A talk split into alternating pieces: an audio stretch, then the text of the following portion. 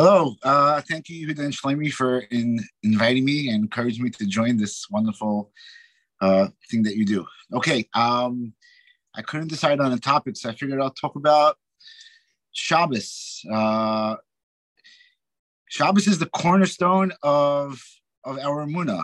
Uh, Kosh Baruch created the world in six days, and seventh day he gave us Shabbos.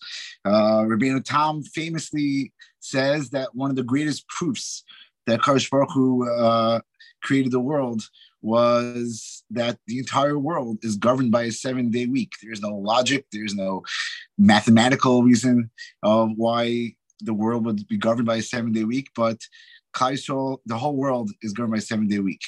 Um, now, Shabbos is one of the Aseres Hadibros.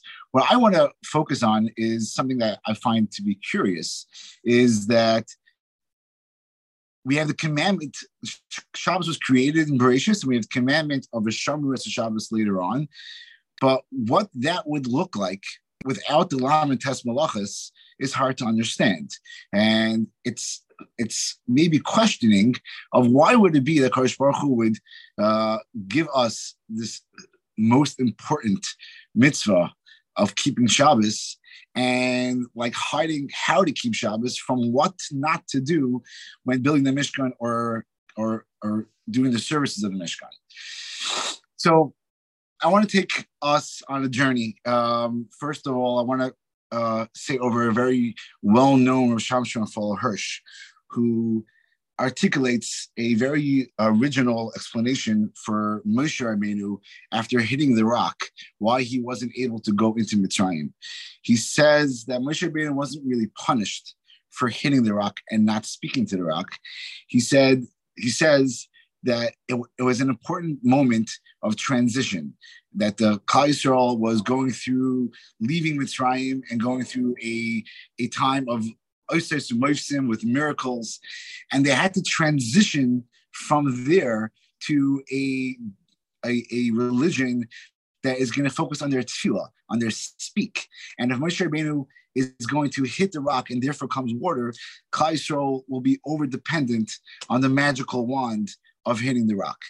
I'm going to also go now to the Meshech Chachma that famously talks about that the reason why Klal sin with the Chet Egel was because they were over dependent on a conduit between them and Hashem, and they thought that without Moshe Rabbeinu being there, they are going to be left empty-handed and no ability to connect to Hashem. So therefore, they created an egel so they have what to fall into. So with those two things in mind, we see that again and again and again, Klal Yisrael becomes too dependent on the conduits, on the mitzvos, on things to connect to Hashem. So I, I, I'll ask, it's why would a Kadosh Baruch Hu, right after the Chet Egel, give us the commandment of building a Mishkan? You would think the Mishkan, Lechora, is like the Harry Potter of conduits. We have tons of magical, mysterious mitzvos, the Lechem HaPanim, the menorah, all these things that we had to do in the Mishkan if we keep on being overly dependent.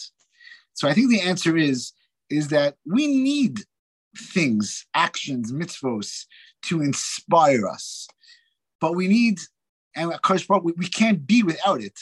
But Kadosh Baruch has to come up with a way to give us the antidote, the antidote that we should not be too dependent on mitzvos. And I think the antidote to not be too dependent on mitzvos to connect to Hashem is Shabbos, and that's where the Lamed Tes Malachas is hidden in the in in the, in the Mishkan because yes, you have to do all these mitzvahs, but every seven days we put down all the mitzvahs. We don't take shofar, we don't take tefillin, we put everything down, and it's just us and Hashem, and that is the the the the consistent balance slash struggle that that that we have to have. To bring it to this week's parsha, where there's a big focus on Bamakom Hahu that the Yaakov slept in that in, in, in, that place. And I think that's the balance. We need to go to holy places. We need to do holy mitzvahs to connect to Hashem. But I believe the ultimate level is Bilvavi Mishkan Evne. Thank you. Have a good Shabbos.